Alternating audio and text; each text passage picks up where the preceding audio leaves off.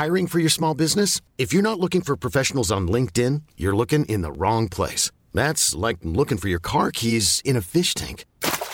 LinkedIn helps you hire professionals you can't find anywhere else, even those who aren't actively searching for a new job but might be open to the perfect role. In a given month, over 70% of LinkedIn users don't even visit other leading job sites. So start looking in the right place. With LinkedIn, you can hire professionals like a professional. Post your free job on linkedin.com slash achieve today. Hey, it's Paige DeSorbo from Giggly Squad. High quality fashion without the price tag. Say hello to Quince. I'm snagging high-end essentials like cozy cashmere sweaters, sleek leather jackets, fine jewelry, and so much more. With Quince being 50 to 80% less than similar brands. And they partner with factories that prioritize safe, ethical, and responsible manufacturing. I love that. Luxury quality within reach. Go to quince.com slash style to get free shipping and 365 day returns on your next order. Quince.com slash style.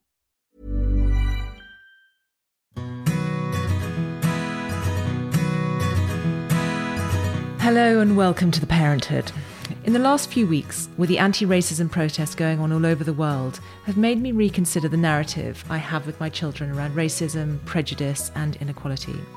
It's made me realise that even though the idea of any kind of racism is abhorrent, this is not a problem that is resolved. We might not see the images we see in the US, in the UK, but that does not mean that prejudice does not exist in our society. In order to answer both the question of in what form racism currently exists and what we as parents can do about it, today I'm joined by two guests. Emma Gleadhill, educational speaker, trainer, and coach, whose experience as a school leader and understanding of child development make her uniquely positioned to talk about how racism can be tackled both in school and at home. But first, I talked to Candice Brathwaite, an activist, the co founder of Make Motherhood Diverse, an online initiative to rectify the fact that all too often motherhood is depicted as largely white. She's just published her first book, an account of what it's like to be a black British mother today. Well, firstly, I loved your book. I think it's such an important piece of writing. But not only that, it's really beautifully written. You are such a good writer. I know that you work for a publishing house. Is, is, is writing something that you always were into? Yeah, always. I used to work in the marketing department at Penguin Random House, and my daughter was about two and I always wanted to write a book, but I knew it wasn't the right time. I had no idea what I wanted to write about, what I wanted to say, and I did notice that this thing called blogging seemed to be really growing, and I was like, I'm gonna go off and try and build a platform of my own. It took a while, but we got there in the end, and this book is after six proposals that were refused so, like, I really tried. And funny enough, this proposal was written in 45 minutes. I sent it with fury and anger to my management team, and I CC'd in my husband, and I was like, I never want to speak about this again. Just leave me alone. And then we had a deal in two weeks. so it's really quite an interesting journey. and that's what shines through is the passion with which you write. It is so readable. I read it literally. My daughter was like, "Mummy, how can you have already finished that book?" I was like, I couldn't put it down. It's there's it gave me so much pause for thought, but it also was so readable. I mean, I, I really enjoy like reading about the different experiences of mums, but it was a real fresh air and I, a breath of fresh air, and I felt that I learnt so much from it. And I feel, having read it, I feel like I was so naive. You know, I think mm. that I've obviously grown up very privileged. I grew up with the absolute belief that any kind of racism is abhorrent. But, mm. and I thought it was enough just not to be a racist parent. But what I mm. realized is that we're not doing the right thing unless we're acknowledging that racism and prejudice and discrimination exists. And that was partly just because I read with shock your experiences. And mm. I feel it's really important to talk to our children about life, about real life, even though it's not a pretty story. I just feel that yeah. it's really important that we have this conversation with our kids. Yeah, and I am. I'm. I'm not gonna lie. I'm a bit overwhelmed because even the idea of publishing a book during a global pandemic was a little bit scary. So I was like, you know what, let's not push the date back, let's just see what happened. And it's just through cosmic alignment that the book was published right at this time, right when the conversation surrounding Black Lives Matter and equality and racial injustice is at an all time high. And all of a sudden, I'm watching my baby being carried along with books uh, with my peers, people that I admire, huge books where I'm no longer talking to white people about race and me and white supremacy. And I'm like, my baby, my baby, she's not even gone to nursery, and you guys are like making her graduate. No, wait, slow down. So I'm I'm I'm really conflicted. Of course, you want your work to be read. Of course, you want to do well, but I have to admit that the amplification is because many of us watched a black man be murdered on screen. And I, I, I need to leave room for the grief and mourning of that moment, but also leave room for the fact that I believe in my work enough to know that it would have had a moment. It's just that the moment's been really sped up because of the way we are in, especially in the UK right now. And I, I don't know, I, I, I the joy I want to have isn't 100% just because I know the work has been so gobbled up because people now have an urgency to learn and read and process. And like you said, understand and admit that it's not enough to be like, well, I'm not a racist. It's now the understanding of anti racism, of actively teaching our children it's not all a bed of roses for everyone. And how are you going to use your privilege to make sure someone else's life is easier? I'm really, I'm struggling with that. I have to be honest. Mm. What, you know, I'd love for people that haven't read the book for you just to talk a little bit about your experience as a black mother because I think, you know, there were so many incidences, not on the scale of what's happening in the US, but things mm. that matter. And that's what really struck me with the book. You know, what happened in the US is atrocious, but it didn't mm. happen in the UK. So a lot of people are like, what's the big deal? We're, we're not like the US. But mm. what your book illustrated for me is that there are lots of little things that happen that mm. hack away. Uh, that are just simply not okay. And that's what we need to be talking to our kids about. We need to be acknowledging that they exist, but also mm. telling our children that these little things exist so that we can start to rectify them. Mm. Yeah, having especially with my first daughter Esme, I I almost died after having her. I I contracted sepsis. I had an emergency C section, and I told various midwives after having her, "Look, I'm not feeling so well. I don't I don't feel great." And I was constantly chastised. Oh, stay off of the internet. You know, it's all in your head. Calm down.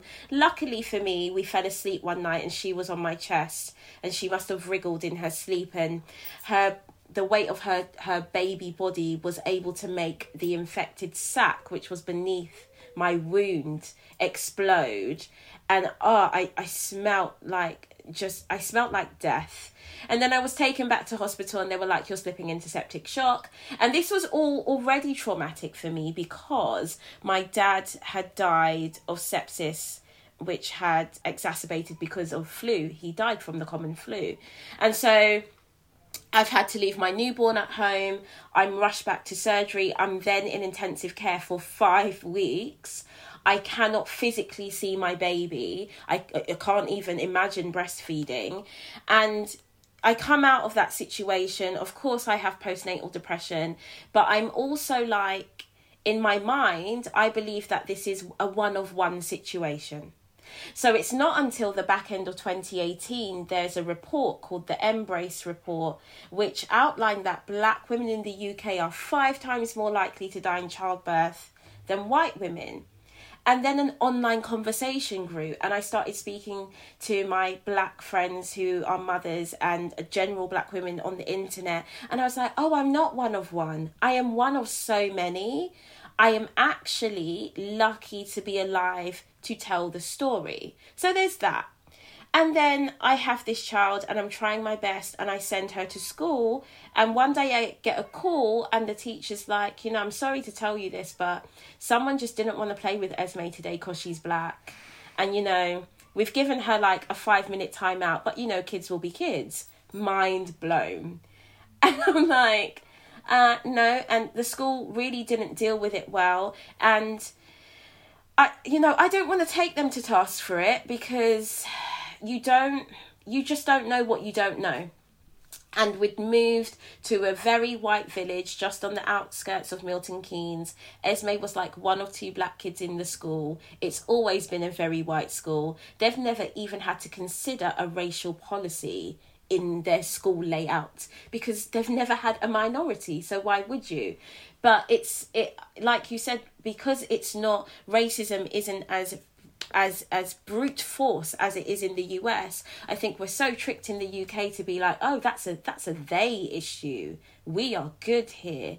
No, the microaggressions that chip away at the Black British experience are a lot, and I think that really comes across in the book. There was one story you talked about was when you went to buy a second-hand bugaboo pushchair, and you you you know having paid for it, you knocked on the door, and the the lady thought that you were I think she thought you were a charity worker collecting money yeah. for charity, and there was very much a sort of you know she kept the door on the latch. And do you think? I mean, what's interesting about that? This is not killing a black guy and and I think mm. what what I realise is that there are so many different shades of prejudice, yeah. and mm. it would be interesting. I wonder whether the woman who was so offensive towards you, behaved so offensively, would even acknowledge the fact that what she did was racism, or mm. whether she considers herself not racist, but she's just massively prejudiced in her mm. outlook. What what what do you think? Yeah, and this is the thing, and I, I I know a lot of my black friends get really annoyed when I say this, but there there of course there are levels to racism. I didn't die that day. No one called me the N word, but it's just these subtle things that I think sometimes even my white friends don't understand until I point it out to them, and they're like, they're then horrified.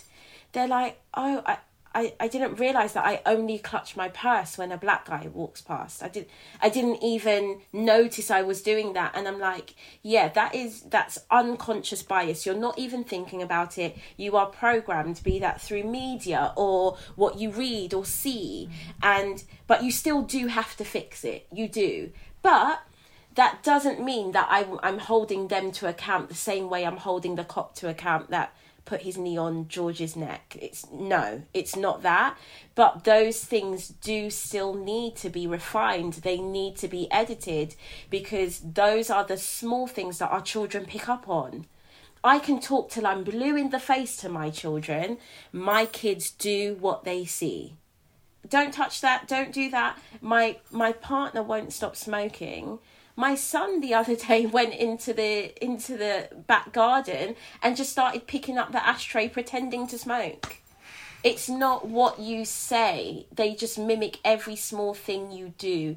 And it's the same with microaggressions and that subtle racism. If it's not nipped in the bud unfortunately we will pass it down to the next generation.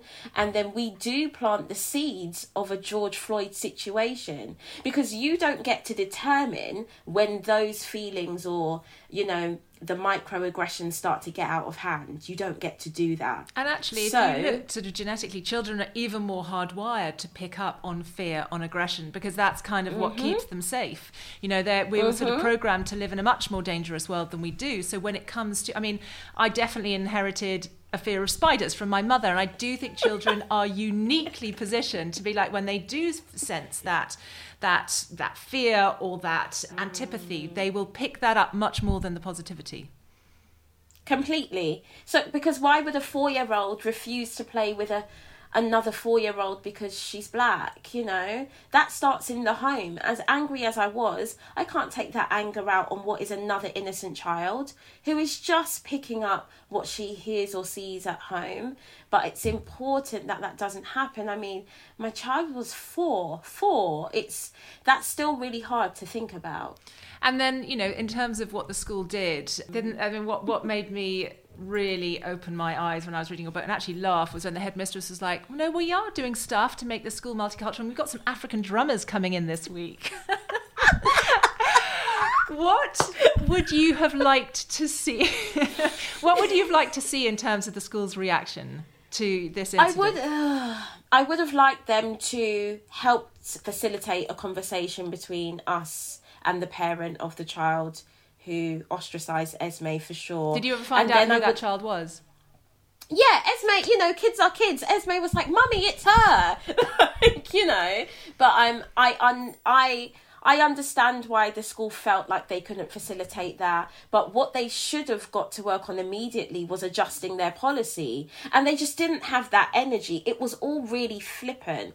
Interestingly enough, I went to the post office the other day and I ran into another mum whose children are still at the school. She's white and her husband is black, so her children are mixed race. And she was like, I've literally just had the same situation this year. Like it's it's not getting any better. Thank God you pulled Esme out. And I'm like, yes, thank God. And this is the point. It shouldn't be now that every minority child who dares goes to that school just sees that as part and parcel. And you know, the white lady was really honest. She was like, I don't know what to do. I'm a white woman who just happened to fall in love with a black man. And now my children are the targets of, of racist ideas from people that look exactly like me. And I'm a bit spun out about it. And I did, you know, we entertained the conversation for a while and I just thought, yeah, it's not going to get any better, unfortunately. And it's a shame because that's the only school in that village. Why should your children then have to drive miles? To be educated in an environment that cares for them in that manner it's it's a little bit insane I mean, you say it won't get any better. I do think your book is really powerful, and I also know it's doing incredibly well, and mm. that you have a really strong and loud voice talking about this. And mm. surely all it takes is a teacher, a parent, to read about your account, and it'd be quite difficult not to. You'd have to be pretty mm. blinkered in this week, last week, not to be mm. talking, not to be thinking about this. I mean, it's interesting. I've had so many conversations about race with my kids this week, just because you know we have the radio on in the morning. It's dominated the news. Mm. I've obviously been reading your book, so it's something that I've been thinking about a lot, and it's so interesting to see how powerful just simple conversation can be. And it doesn't need to be i'm going to traumatize my children and tell them things that are unsuitable for their age. I mean it's not a mm. pretty subject but at the same time i think it actually having those difficult conversations in a way can bring you closer to your children because they they're so grateful to be talked to mm. as if they're a grown up yes completely. And you know i do want to reiterate like black parents black mothers we don't really get the grace of saying right when when we're not going to discuss that right now because it's quite difficult we do not get that space from the time your children can start to speak my son's two and i'm already guessing that by the time he's like five we will softly start to have a discussion about his public behavior because I understand how black boys specifically in this country are viewed. So at about five, I'm going to say to him, you know, I know you're just full of energy and you want to jump all over the place, but that's not how it's going to be viewed at school. And so I my hope is, you know, if I have to do that, I can't cop out of that. Then I need everyone to just do their bit because your bit is never going to match my bit. So I need you to be on the other end telling your kids like, you know, stand up for your your black minority friends. If you see something going wrong, step in there. I need that to happen. And I think yeah, I was really worried about writing this book because I was like, oh, I just don't feel smart enough. I don't feel like it's poetic. I feel like I could have done so much better. But the resounding feedback has been no, it's readable and drinkable, and I understand it so plainly that I'm I'm making thick and fast decisions about where I stand in all of this and what I can do to make this situation better. And so I've had to completely like shove my ego off a short bridge and be like, actually, sweetheart, this was not the time to pretend to be Shakespeare. It the book is exactly what it needed to be, and I I think that's why it's doing so well because the language doesn't exclude anyone, or you're not having to read it and then run for a dictionary. It's very clear. I've tried my best to not make it an autobiography, but use my situations to illustrate what many black women are going through. I've said this before. I feel like it could have had any black British woman's name as the author, and we all would have shared a collective experience along the way. And I just feel like if if that if that if it is going to be used as an educational tool, I'm I'm proud. I'm fine. I didn't expect it, but I'm happy with it. Candice, thank you. You have every reason to be proud. Even on a budget, quality is non-negotiable. That's why Quince is the place to score high-end essentials at 50 to 80% less than similar brands. Get your hands on buttery soft cashmere sweaters from just 60 bucks, Italian leather jackets, and so much more. And the best part about Quince, they exclusively partner with factories committed to safe, ethical, and responsible manufacturing. Elevate your style without the elevated price tag with Quince. Go to quince.com slash upgrade for free shipping and 365-day returns. Hey, it's Paige DeSorbo from Giggly Squad. High quality fashion without the price tag. Say hello to Quince. I'm snagging high-end essentials like cozy cashmere sweaters, sleek leather jackets, fine jewelry, and so much more. With Quince being 50 to 80% less than similar brands and they partner with factories that prioritize safe ethical and responsible manufacturing i love that luxury quality within reach. Go to quince.com slash style to get free shipping and 365 day returns on your next order. quince.com slash style With what I've learnt from Candice, I realise that so much of the work we have to do in truly eradicating racism lies in education, around the narrative of how we talk to our children about the issues that are finally being discussed, thanks to the voices of Candice and other activists. Emma Gleadhill joins me now. Welcome, Emma. I think uh, this this week has called into question my feelings about kind of race and what I've realized is that it's not enough just not to be racist it's kind of it's more about not tolerating racism and I think that as a white woman I have grown up presuming that no one's racist, but actually they are. And there are lots of little acts of sort of microaggression that are very much directed towards, you know, people of different races, people of different nationalities. I've got to say, I don't think it's just racism. I think it's also, you know, we've got xenophobia, we've got anti Semitism in this country. And I think reflecting on what I want to teach my children is that it's not okay to accept these things. It's not okay to be a silent witness. You kind of have to call people out. In your experience as a teacher, as a school leader, is that a narrative around racism and shaping children's views towards racism? Is that something that is had in, in schools or is that something that really does need cultivating? I mean, I can speak to my experiences, particularly working with primary schools and as a parent of a primary school child you know, our daughter goes to school in central London and it really is like the United Nations and they work exceedingly hard on diversity and inclusion of all kinds, not only in terms of racial diversity, but also in terms of sort of different diverse needs and neurological differences. Uh, and I think many schools are doing a superb job of bringing children into a world where we're more observant of similarities than we are of differences. And there are various structures that schools can use to do this. For example, becoming a UNICEF rights respecting school. And then there are different levels bronze, silver, gold where the school can actually have a framework to work within to embed diversity and inclusivity in their approach. So I, I would say, right from the get go, in terms of transition into group life, we should be, schools should be and must be having uh, conversations about diversity.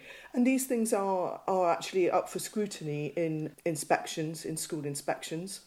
And certainly as a governor, we are required to scrutinise policy and practice and, and sort of triangulate where do we see, you know, here's our equality policy, where do we see this actually happening in action?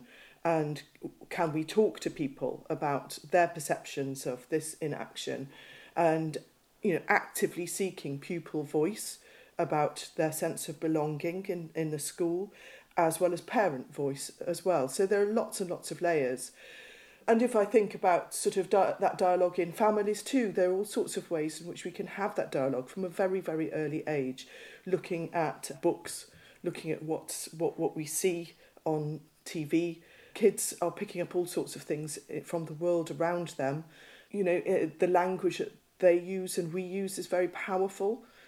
What I have noticed with my daughter growing up in, you know, very sort of multiracial environment is that there's a sort of in, in in her younger years certainly a very innocent colorblindness and she's very careful about how she talks about people in terms of their race and I'm I'm really rather glad to say that she will tend to say the boy in the black coat rather than the boy with the black skin you know she mm. will identify people and describe them by the way by by the way they are they are dressed and she's very aware of quite a lot of baggage around you know the older she's got she's been a little bit tentative around describing someone by the colour of their skin. And presumably she's picked that up from you because that's essentially what children do is they mirror their, their parents' behaviour, don't they? Yeah, part, partly through me, partly through other strong influences in her life from school, for sure. And, and you know, her, her, her friendship groups, listening to how people de- describe themselves as well. you know, we're lucky that it's not just the school population that's diverse, but also the teaching staff is very diverse as well. So having really strong role models in her community life, you know, we're lucky that you know our, our nanny, who is very much a part of our family, comes from a mixed race heritage. There, there is that exposure to those differences, but more strongly than that, there's exposure to the similarities that, that bind us together our kindness, our common humanity, our capacity for joy, our capacity to be hurt and feel excluded. And, and, and those are all a great conversation to be had. But, you know, there's always, there is always a little awkwardness around the, some of the language we use, what, what is correct, you know. And I can remember sort of being at the bus stop or, you know, at the traffic lights and, you know, my daughter saying, you know, red man, green man, and and then you know someone's walking past in the street, black man, uh, and so going, oh, oh, you know, uh, um, yeah. Uh, but then, but then I guess and, and, you know there are also teachable moments i yeah. guess in that you know i remember it was actually last summer we were as a family a, a, big group of us having dinner with someone from an older generation and he used language that i felt was totally inexcusable when it and it was a racist language and it was the kind of environment we were guests and I was a bit uncomfortable about pulling this guy up. But in the end, I said, I didn't say directly to him, but I said to my kids loudly so that everyone could hear, just so you know, guys, that language is totally unacceptable. You, I don't want you ever to use the word you just heard. And I remember at the time feeling a bit awkward because yeah. I'm a polite person and I, I, guess I'm too much of a people pleaser that this wasn't the time and place.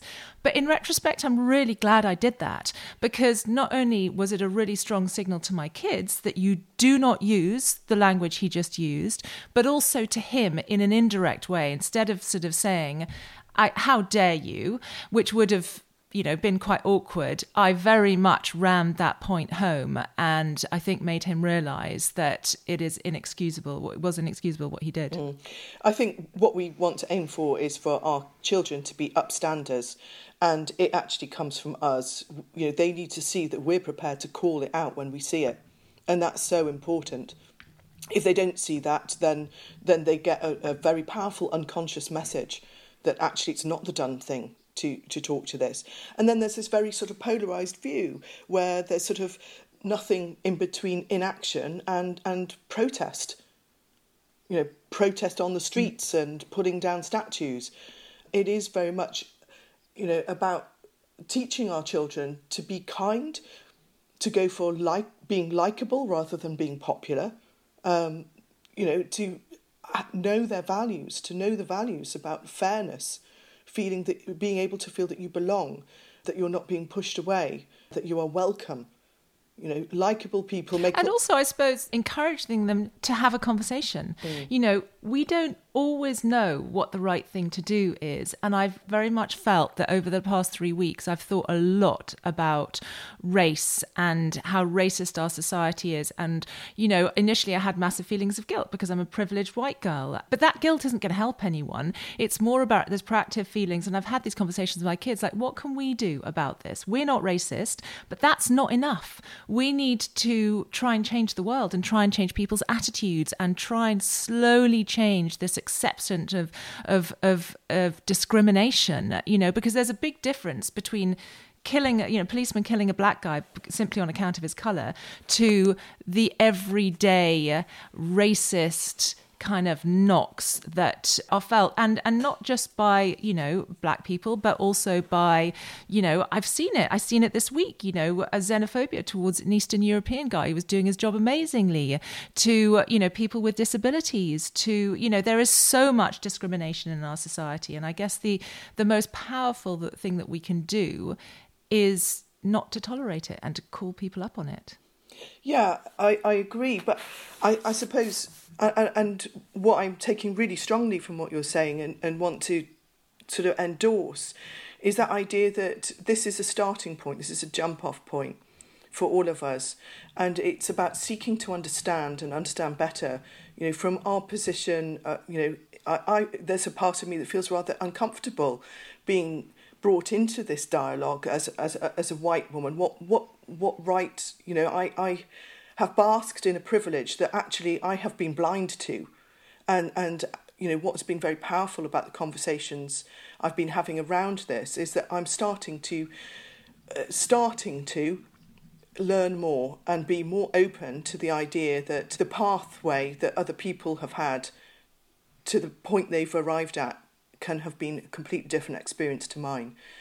You know, the other week I, I serve as a governor at my daughter's school, and a fellow governor, he wrote to the school and copied in other governors to, to sort of start a discussion saying, I just don't know how to talk to my children about about the George Floyd killing and about the protests. Anything that the school can do would be really helpful. And he said that it, had reawakened in him such powerful feelings of his own experiences of racism. And this kind of drew me up quite profoundly, really, because I've served next to this man for many years, and he is a very, very highly educated, highly cultivated, you know, model of a professional, upstanding, engaged fellow parent incredibly knowledgeable and nuanced in the way he works with other people. And I suppose I kind of imagined that he was just like me. Just like me.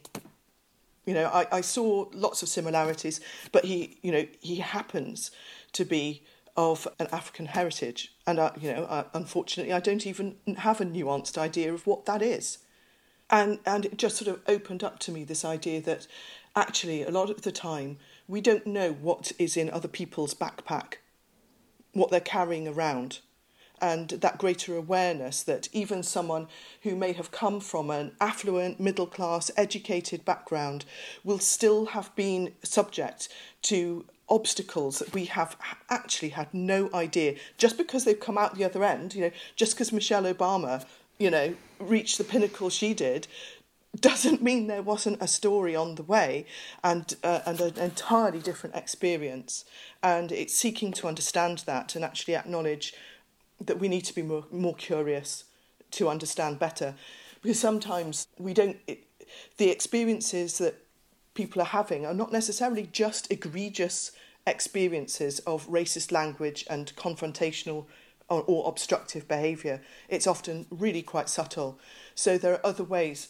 And I think, like you, talking about my reactions as things have unfolded with, with our daughter has been a really lovely thing to do. Listening to various podcasts, reading, you know, she reads The Week Junior, which does an excellent job of sort of unpacking current affairs in a way that balances, you know, calm conveying of facts, but also hope, agency, optimism what you can do, how you can understand the context a bit better. You know, those sort of resources are very, very helpful.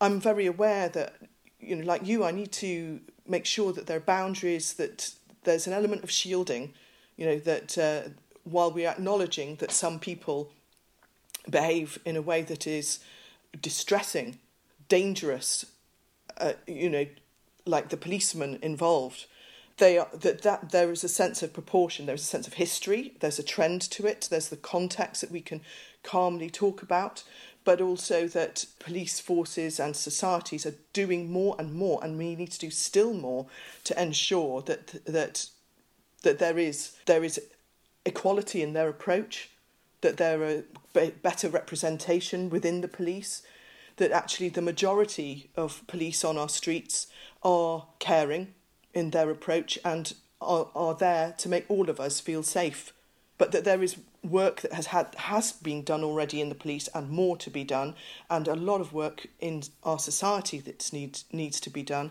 including with us and starting with us. And what can we do? We can seek to understand better for for sure.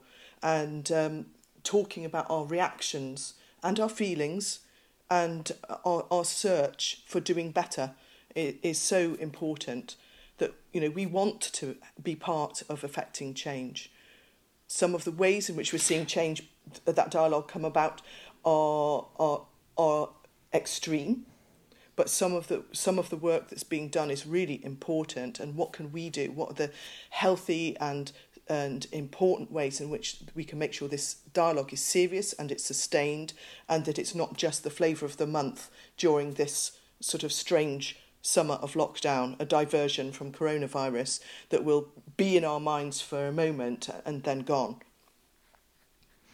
Yeah, I mean, I feel as I've I've asked my question myself a question a lot these last few weeks, like what can I do? What can I do that will make a difference? And I feel that as a mother and someone who has a platform that essentially at its root is all about how you communicate with your children, having that conversation with the children, you know, and ensuring that the next generation of policymakers, of disruptors, of people who shape the world will shape our world in a more fair way. But from a practical point of view, I mean, we've talked obviously before, Emma, about how to have difficult conversations with children, and I think this definitely falls into that category. From a practical point of view, how do you start having that conversation with the chil- with children? Do you have any kind of practical pointers that would make it a bit easier for people that are maybe a little bit more worried about having this conversation? Mm. I mean, I think it's really important that we say something.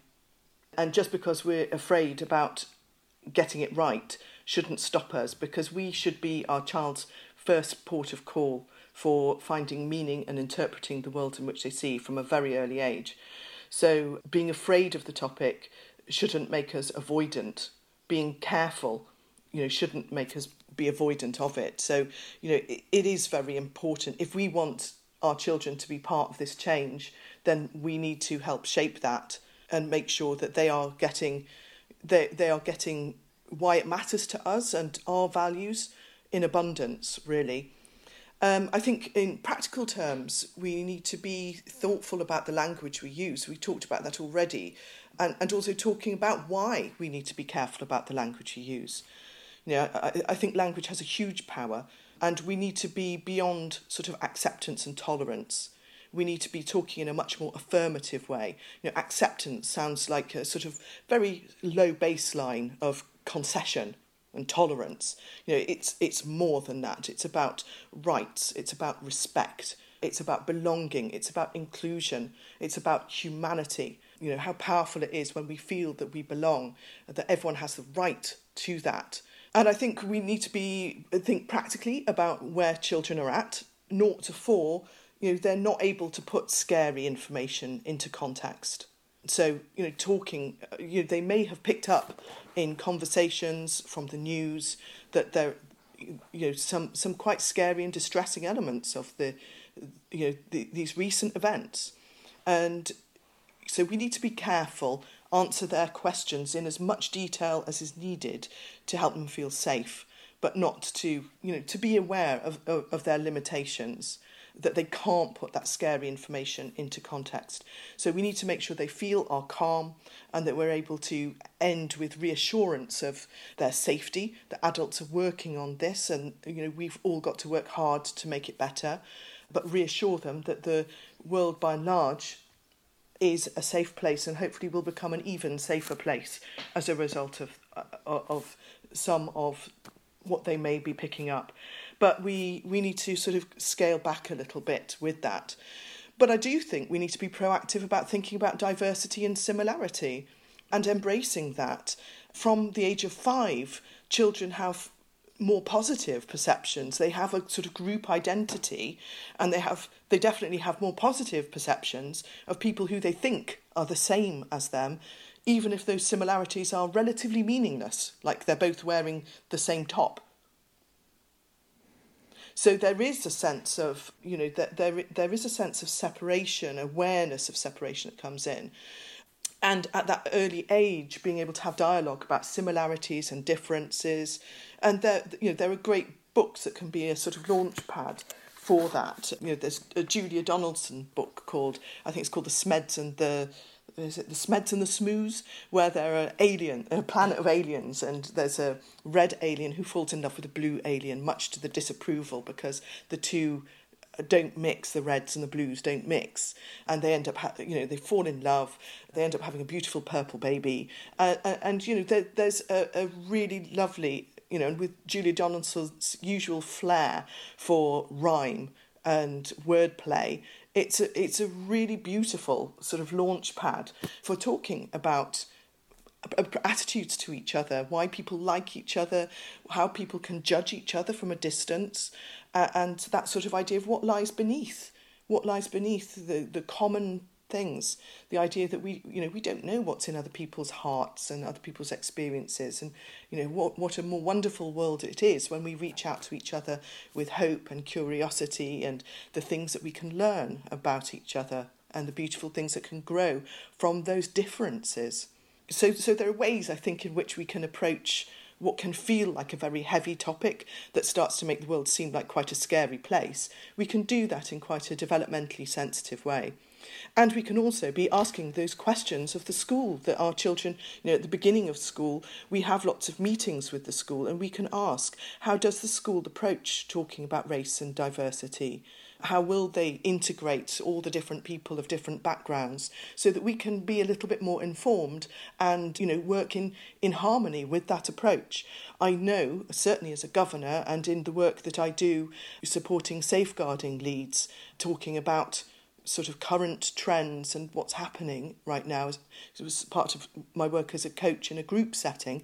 You know, schools are having a lot of dialogue right now about what they're going to do going forward.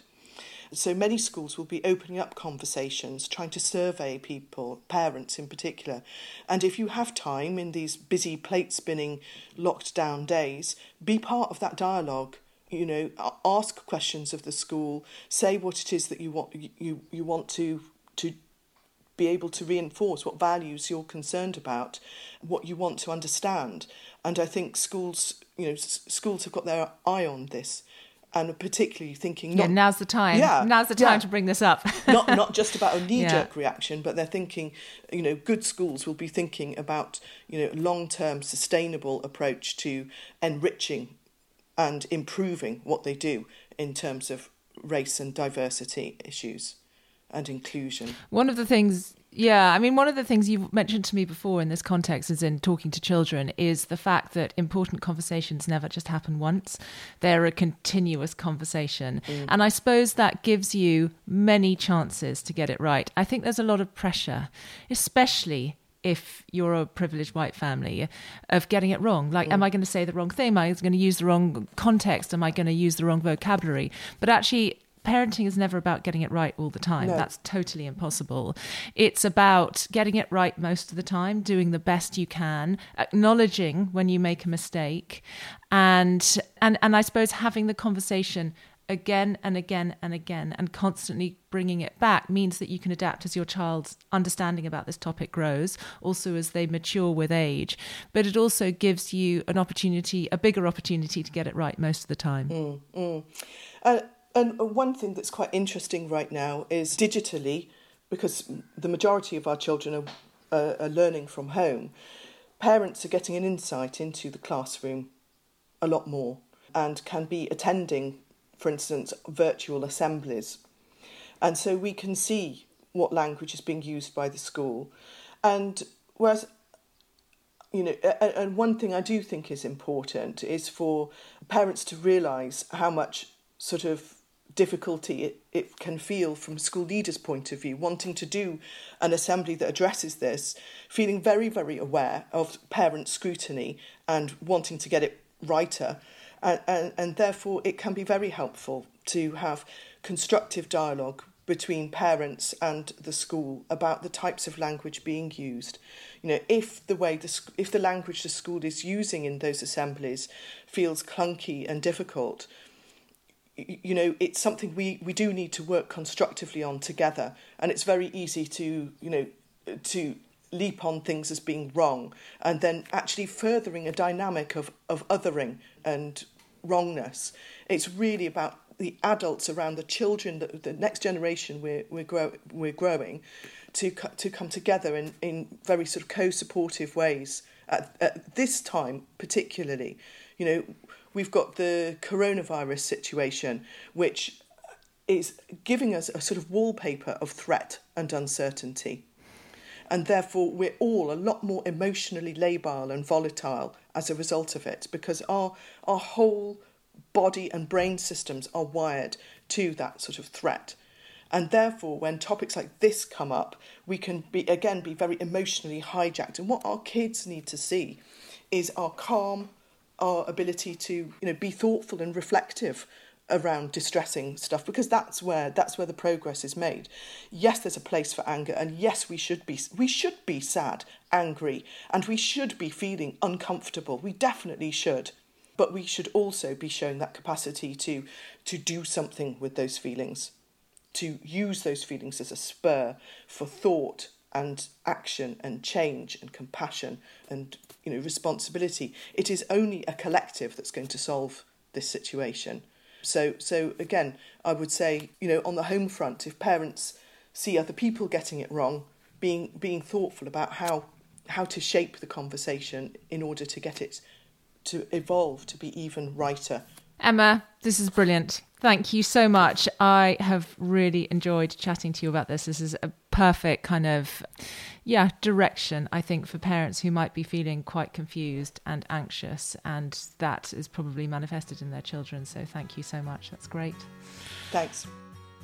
Thank you for downloading another episode of The Parenthood with two brilliant guests. I wholeheartedly recommend that you read Candice Brathwaite's book. It's called I Am Not Your Baby Mother and it's out now. You can also find out more about Emma Gleadhill's work, speaking to parents about a range of issues that parents sometimes find hard to tackle at emmagleadhill.com. And if you've liked what you've heard today, please do look through our archive of well over 100 episodes, upfront and informative conversations like these, which are all available wherever you've downloaded this podcast. And if you have a moment, please rate and review the podcast. It really helps new listeners find us. But in the meantime, from both my guests today, Candice and Emma, thank you for listening and goodbye.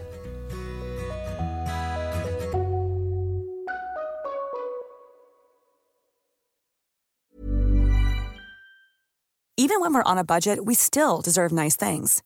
Quince is a place to scoop up stunning high end goods for 50 to 80% less than similar brands. They have buttery soft cashmere sweaters starting at $50, luxurious Italian leather bags, and so much more. Plus, Quince only works with factories that use safe, ethical, and responsible manufacturing. Get the high-end goods you'll love without the high price tag with Quince. Go to quince.com/style for free shipping and 365-day returns.